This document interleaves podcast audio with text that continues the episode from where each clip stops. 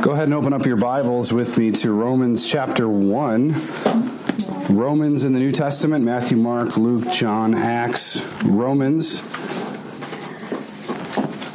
Romans chapter 1, we'll look at verses 24 and 25.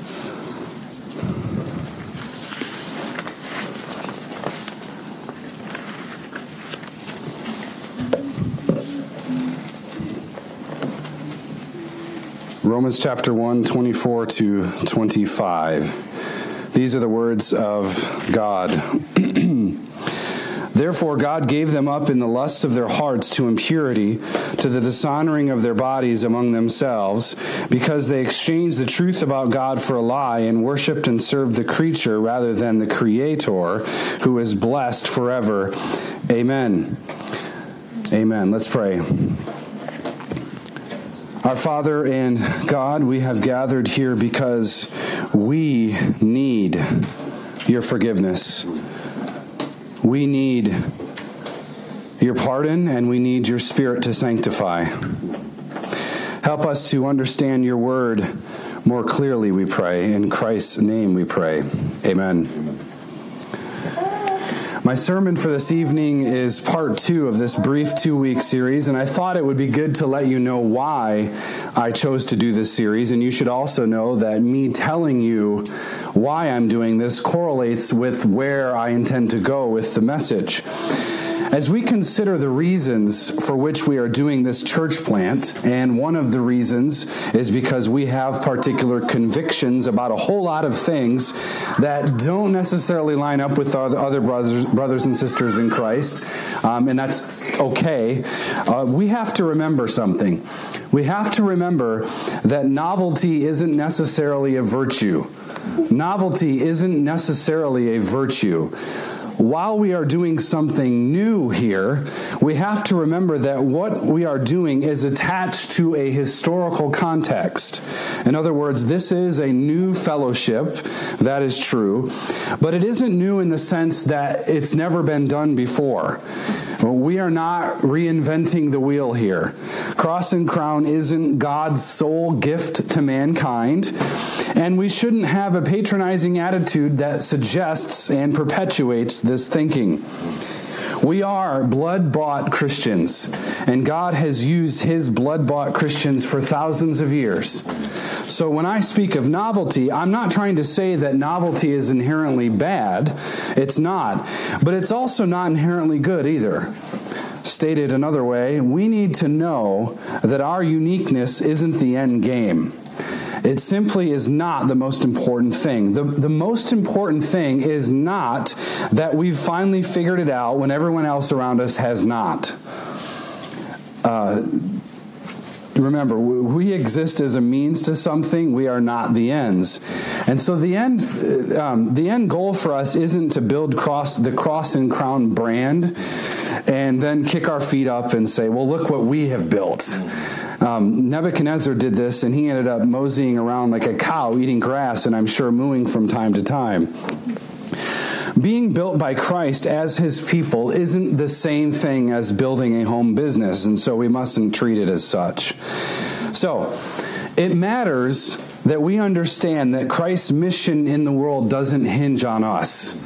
His mission in the world doesn't hinge on us. God isn't hand wringing, wondering if Cross and Crown is going to do something big or not, because if, if we don't, then he's, you know, his hands are tied and he, ha- he can't do a whole lot else. It doesn't hinge on us. We are not the cornerstone holding this building together. And while we are cogs in the machine, or more aptly, living stones in this new temple, we can't forget that Christ does, in fact, get praise from actual rocks, lest you think yourself to be too special.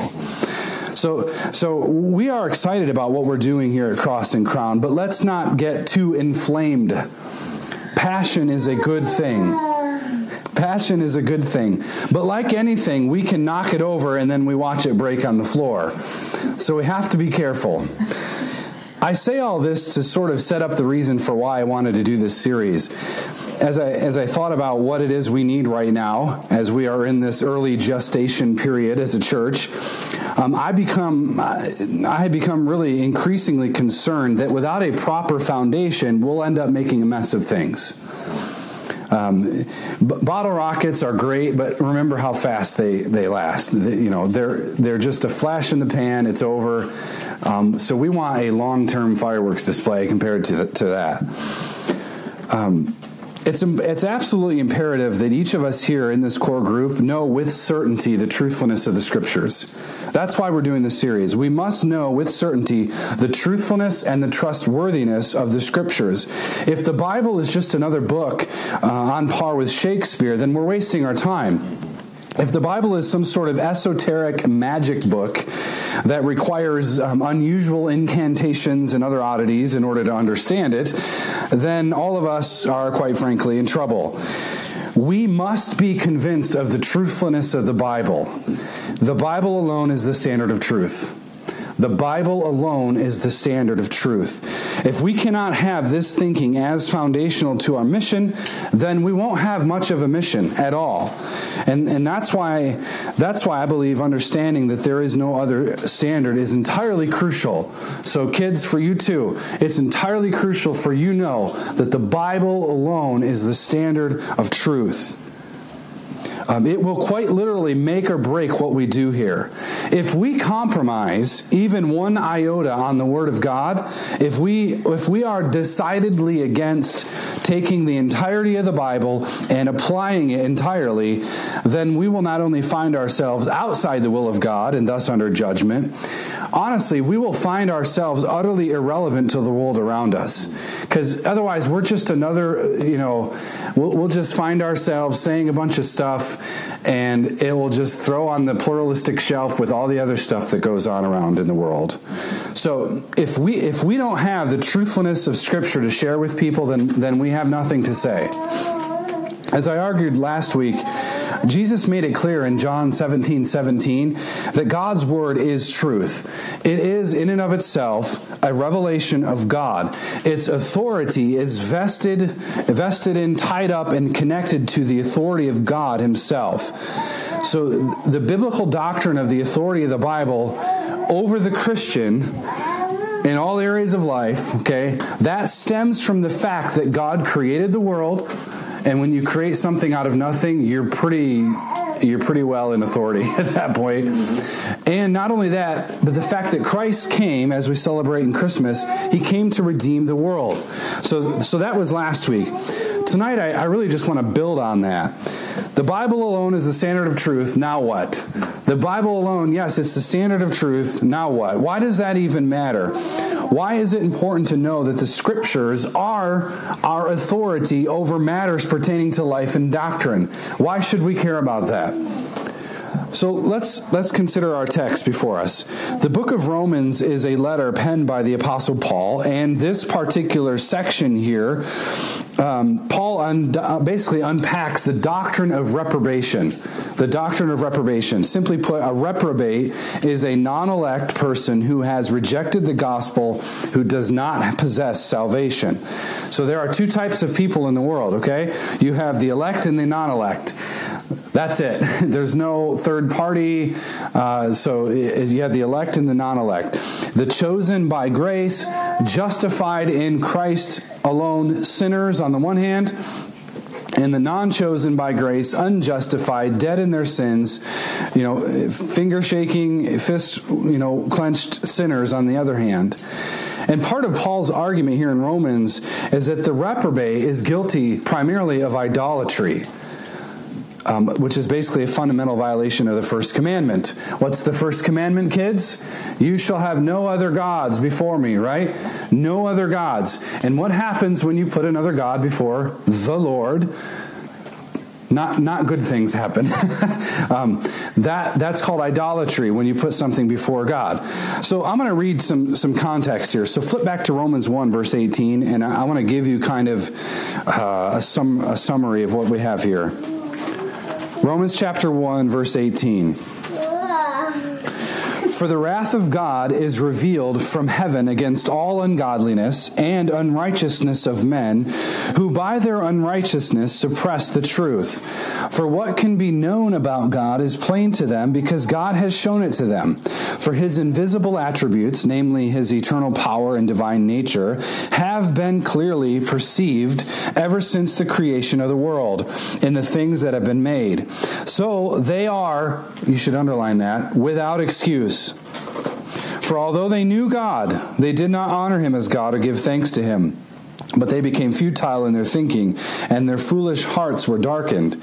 Claiming to be wise, that's what we have in our nation right now, a lot of claims to wisdom. Claiming to be wise, they became fools and exchanged the glory of the immortal God for images resembling mortal man and birds and animals and creeping things. Therefore, because of all of that, God gave them up in the lusts of their hearts to impurity, to the dishonoring of their bodies among themselves, because they exchanged the truth about God for a lie and worshiped and served the creature rather than the creator who is blessed forever. Amen. So follow the train of thought. Apart from Christ, men are ungodly and unrighteous, and God's wrath is revealed in their suppression of the truth. That's verse 18. Their suppression of the truth is suppression. It's an active suppression of what they know about God because God has shown it to them. Verse 19. Ever since the creation of the world, God's invisible attributes have been perceived in creation. Verse 20. Also in verse 20 is Paul's shored up argument that their guilt is true guilt. They are without excuse. Literally, they have no defense. There is no, def- no defense. No unbeliever can find himself with a defense attorney before the throne of God because there just there is no defense. So they knew God, verse 21, and they, quote, did not honor him as God, end quote. Their hearts were darkened by their suppression. They, they claim wisdom, but are fools, verse 22. And in their foolish suppression of the truth, they exchanged the glory of God for the glory of creation, verse 23. Now, because of this unrighteous suppression and exchanging, how does God respond? God gave them up. This is his wrath on display. He gave them up to the lusts of their hearts and the dishonoring of their bodies. Verse 24. Just a quick side note. Uh, men do sinful things with their bodies because their bodies are attached to their volition, their will which is revealed in what they want in their hearts. That's why Paul makes the connection here. In other words, sin doesn't just manifest itself out there, rather it starts in the human heart and then it moves outward. Outward. And another side note, I, I didn't think of this until just now. But notice all the arguments and the, the things fight we're fighting about in culture, all of them to some extent are connected to bodies, physical bodies, gender, sexuality, all of these things. So there, certainly that's part of Paul's thinking there. At any rate, um, here, here's the apex of the argument, verse 25. Note this. They exchanged the truth about God for a lie and worshiped and served the creature rather than the creator. So, the argument Paul is mounting is one that basically flies in the face of contemporary culture, and we'll get to that momentarily. But the point is unrighteous, unsaved men and women and children know God, which also means that their problem isn't knowledge or lack of knowledge. Rather, their problem is suppression of, of righteousness, suppression of the truth about God. They know God, and they would rather have their own way. This was the problem from the very beginning when Satan tempted Adam and Eve. They wanted to know good and evil, which is to say, they wanted to determine good and evil their own way. They, they wanted their own ethical grid, um, that one that was built on um, um, subjectivity and, and rebellion and anything in the category of being an obdurate person. So, apart from the grace of God, sinners always long for autonomy. Apart from the grace of God, sinners always long for autonomy. Part of what the Apostle Paul is teaching here in this doctrine of reprobation is the inescapable reality that it is not whether men will worship, but who the object of their worship will be. Notice that. It's not a question of if they will worship. It is who. Who is the direct object of their action, their worship? Will man worship Christ or will man worship himself or the created order? Those are the only two options that Paul lays on the table. The reason this connects to a foundational understanding of the Bible alone being our, our standard of authority, our standard of truth, is because the Bible's authority draws the lines of demarcation. The Bible's authority draws the lines of demarcation, the, the boundary markers for all things related to ethics or morality or worldview and even the material world are fixed. They are fixed and they are based upon the Bible's authority. If we do not have a fixed point of reference, everything else gets dislocated and out of place. If we don't have a fixed point of reference, a fixed standard, an objectively true, whether you believe it or not, standard, then everything else we believe, how we live our lives, and so on and so forth, everything gets all dislocated, disjointed, and disheveled.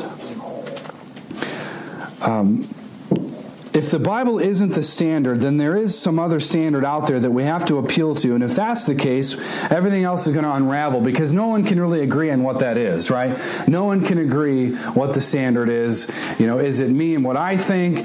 Talk to, talk to a college student in a you could probably do this at a Christian university, sadly, but think about it in a secular, a non God honoring institution. So you're basically your state schools. Talk to a student and ask them if there is such a thing as objective truth. And what will they say to you? No.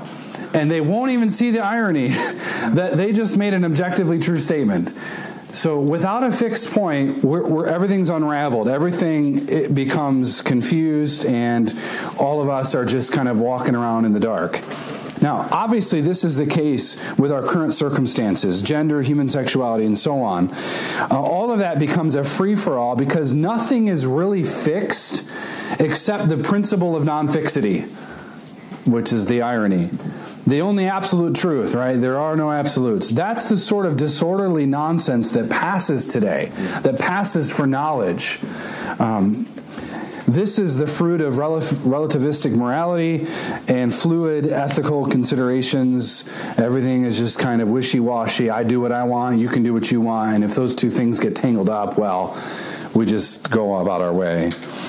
When we reject the authority of the Bible, we necessarily reject the authority of God when we reject the authority of the Bible, by default, we reject the authority of God. As I mentioned last week, these two things go hand in hand.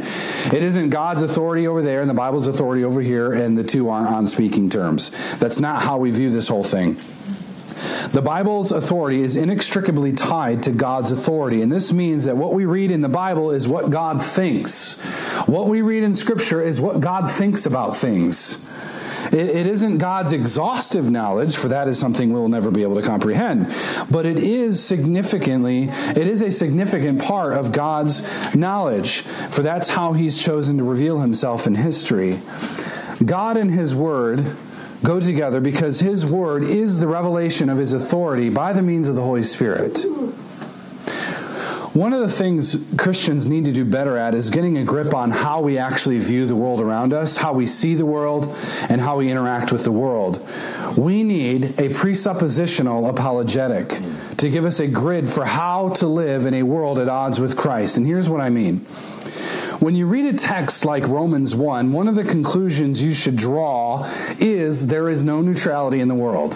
Amen. Okay? There is no neutrality in the world. Kids, we want you to know that. There is neutrality. There is neutrality. And then when you're talking to your friends at the playground, you can say, there's no neutrality.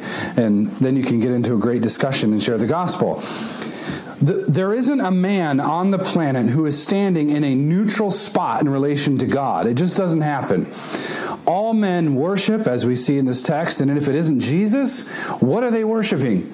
Creation, themselves, plants, and animals, birds. Their bodies, other people's bodies. They physically must worship something. And so when you when you suppress the truth about God, you exchange gods. You exchange sovereigns. You exchange which Lord you bow before.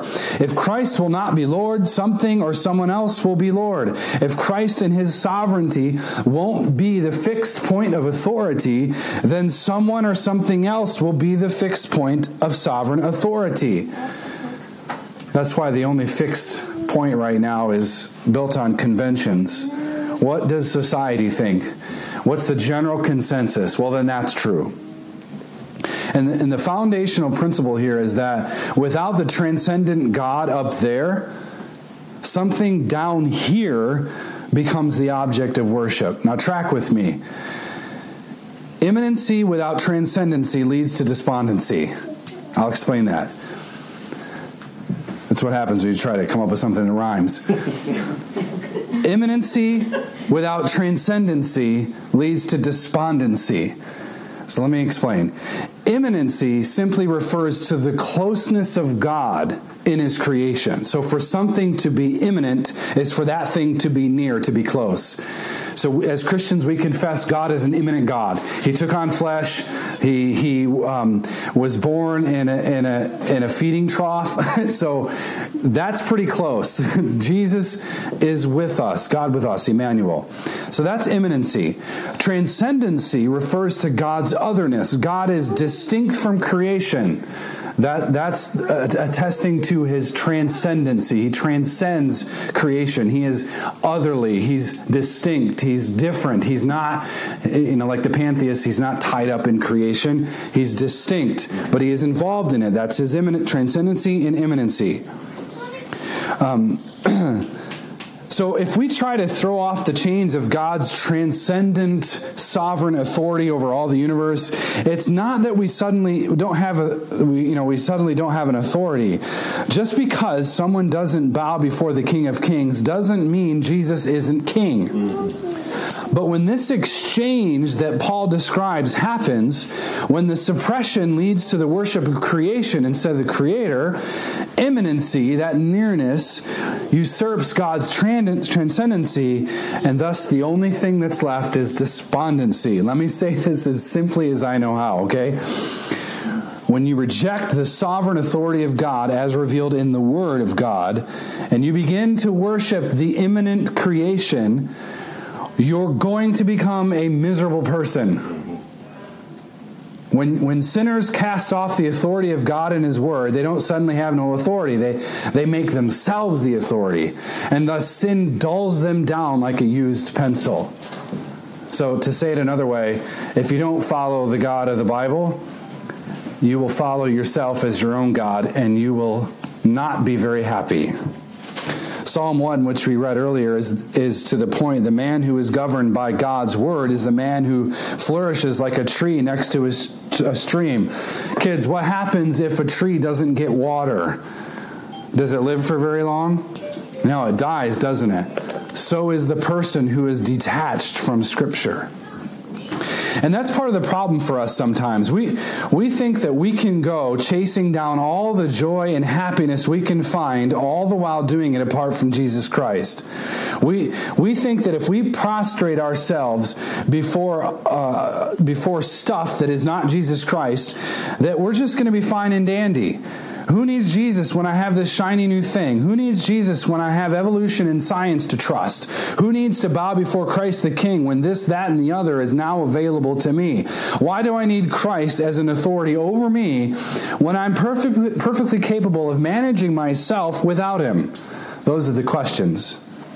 Applying Romans 1 means that we must presuppose in all things the sovereignty and authority of God, the authority of His Word, and the centrality of the gospel.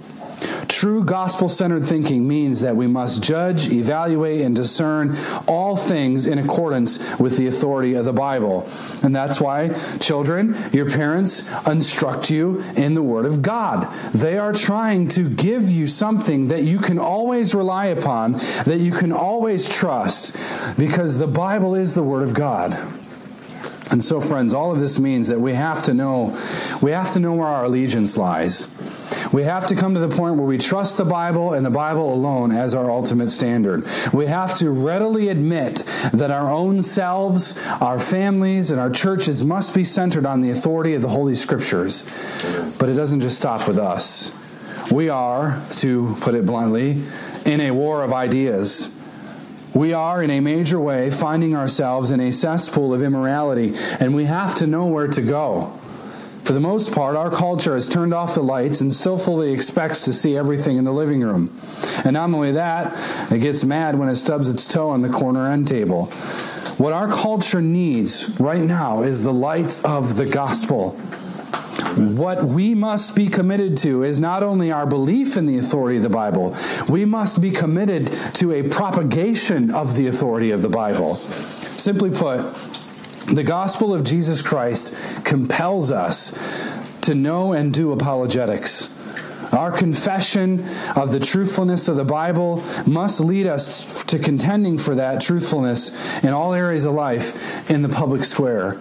So uh, it does your neighbor no good to simply believe the Bible, right? It doesn't do him any tangible good that you believe the truthfulness in the Bible.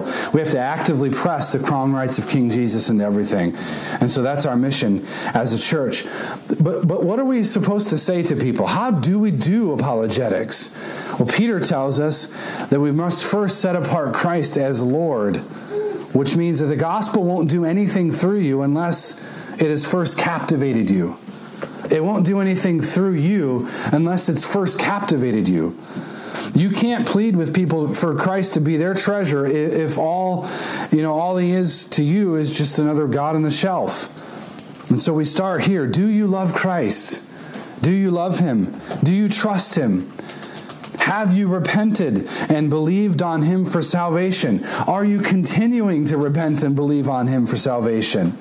Are you currently, right now, setting all of your affections on Jesus Christ and doing so in such a way as to know deep in your soul that He is your only source for help and comfort?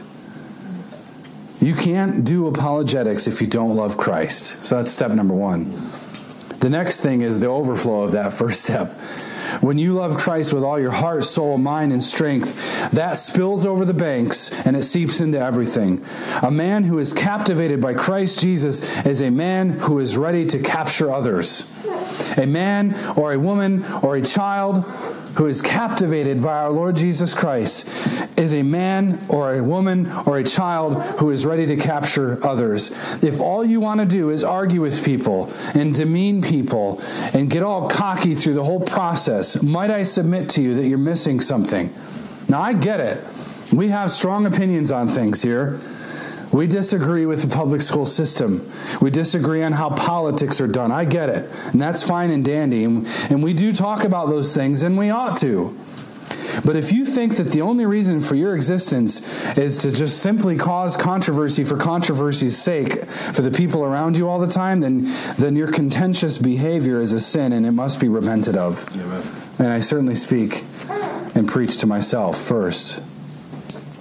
When a person begins to understand presuppositional apologetics and begins to see how only Christianity gives you the right and true foundation for all things like knowledge and morality and philosophy, you, when you get that, you're going to feel like you can take on the world right? When you first understood it like when you first get start to understand the foundation of scripture and the truthfulness of god and and how that flows into everything you're ready to pick up a sword and go. Like that's that's your attitude um, you want to take on the world. Once you grasp the concepts we've covered the past two weeks you're going to want to start to do something about it and we must be able to do something about it. But there's a right way and a wrong way to go about it. And here's what I would say to that Our posture is one of humility, not animosity. We do not shy away from controversy, but we're not jerks for Jesus. We're not to be a stumbling block. We are called to humbly engage the world around us with this explosive truth of the Lordship of Christ. And no doubt people will be upset. No doubt the death squads at Planned Parenthood in D.C. yesterday were fairly perturbed at our presence there yesterday. But, but such is the implementation of the kingdom of God. Jesus doesn't cater to your feelings on the matter or my feelings on the matter. There is truth and there is falsity, and we must not waver on the truth. But in order for us to do apologetics, we have to get to the point where we realize that while we do need an iron fist and a velvet glove, we don't just need to go swinging without careful strategy. We're to be wise as serpents, not violent as serpents. When we do apologetics, evangelism, and street preaching, and so forth, which we intend to do more here in even our own town, um, by the way, as we've been talking and planning through that. But w- while we think through those things, we have to keep in mind that we are in a war of ideas. We are in a war of religions. We had a lady yesterday argue with us, and she said, I'm not religious. I'm not religious. And I said, that is a religious statement. And we had somewhat of a conversation. Um, but everyone, eh, you know, everyone's religious. Mm-hmm. Because man is always a worshiping man, all his unruly conclusions are simply religiously motivated posturing. Everything is religious. Behind all of the veneer of neutrality, behind all of all of these, you can throw paint on a house, but if if the plumbing's bad, if there's you know the walls are broken, eh, it's not a great house just because it has great looking paint on the outside. So there's no such thing as an atheist. All men are doing religion. They're doing religion every day on television, on The View. that's religion. That's a religious show. I don't know if you knew that. It's a very highly religious show. And either they're going to do it Christ's way or they're going to do it their own way. And it's our job to love Jesus in such a way that we invite others to love him too. We must preach and we must persuade. But we must know that in all of that, that the Spirit and only the Spirit of God will change that person's heart. Not you, not me, not our arguments. There is no other standard. So let us do the work humbly, understanding the authority of God. Let's pray. Our Father in heaven, we understand that without your divine grace, we are a helpless motley crew. Without your Spirit's quickening, we are a mess. So be pleased, Father, to fill us with your Holy Spirit to do your work. We humble ourselves this day underneath the beauty of the gospel and trust that our witness here in Northern Virginia will be effective and spirit wrought. We thank you, Lord Jesus, for the gift of salvation secured by your blood. We glorify you, Father, and ask for wisdom as we do the work of apologetics in a world in desperate need of salvation. We pray all of this in Christ's name. Amen. Amen. Amen. I want to invite you to come forward and partake of, of communion. Um, and you can take a piece of the bread and um, take the cup and go back to your seats, and then we will partake together in a moment. So come, Cross and Crown Church, and welcome to Jesus Christ.